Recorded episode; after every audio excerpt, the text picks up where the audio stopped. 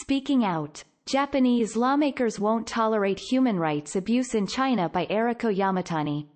The international community, especially Western countries, are casting a stern eye on the suppression of Tibetan and Uyghur human rights in China, the world's second largest military and economic power. On December 3, the United States House of Representatives voted 407 to 1 to pass the Uyghur Human Rights Policy Act that urges President Donald Trump and his administration to respond sternly to Chinese authorities that crack down on the Uyghur minority in the Xinjiang Uyghur Autonomous Region. The bill points out that Chinese authorities have stepped up a crackdown in the region.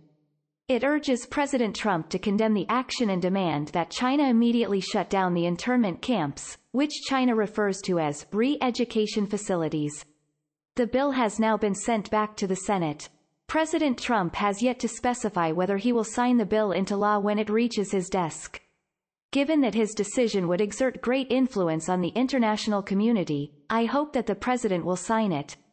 I am a member of the Japan Uyghur Parliamentary League, which was launched by Liberal Democratic Party LDP, lawmakers in 2012, when the Fourth World Uyghur Congress took place in Tokyo. The league now has 30 members. At the time, the then Chinese ambassador in Tokyo sent letters to more than 100 National Diet members in both the ruling and opposition camps, warning that Japan's safety would be put at risk if the World Uyghur Congress was allowed to open in Japan. LDP lawmakers called a press conference to protest the warning. Lawmakers also sent the Chinese ambassador a protest letter, stating, we would continue to act according to Japanese National Diet members' common wisdom.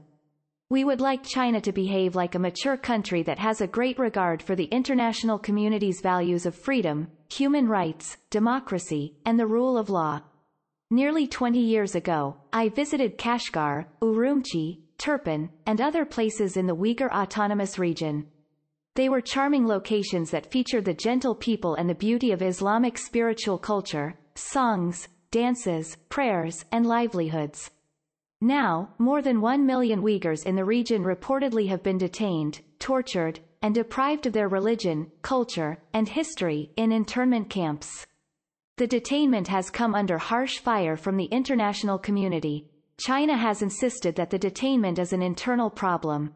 At a press conference in Beijing on December 9, Shohrat Zakir, the chairman of the Xinjiang Uyghur Autonomous Region, asserted that the international community's criticism of the detainment amounted to a blatant intervention in China's domestic affairs.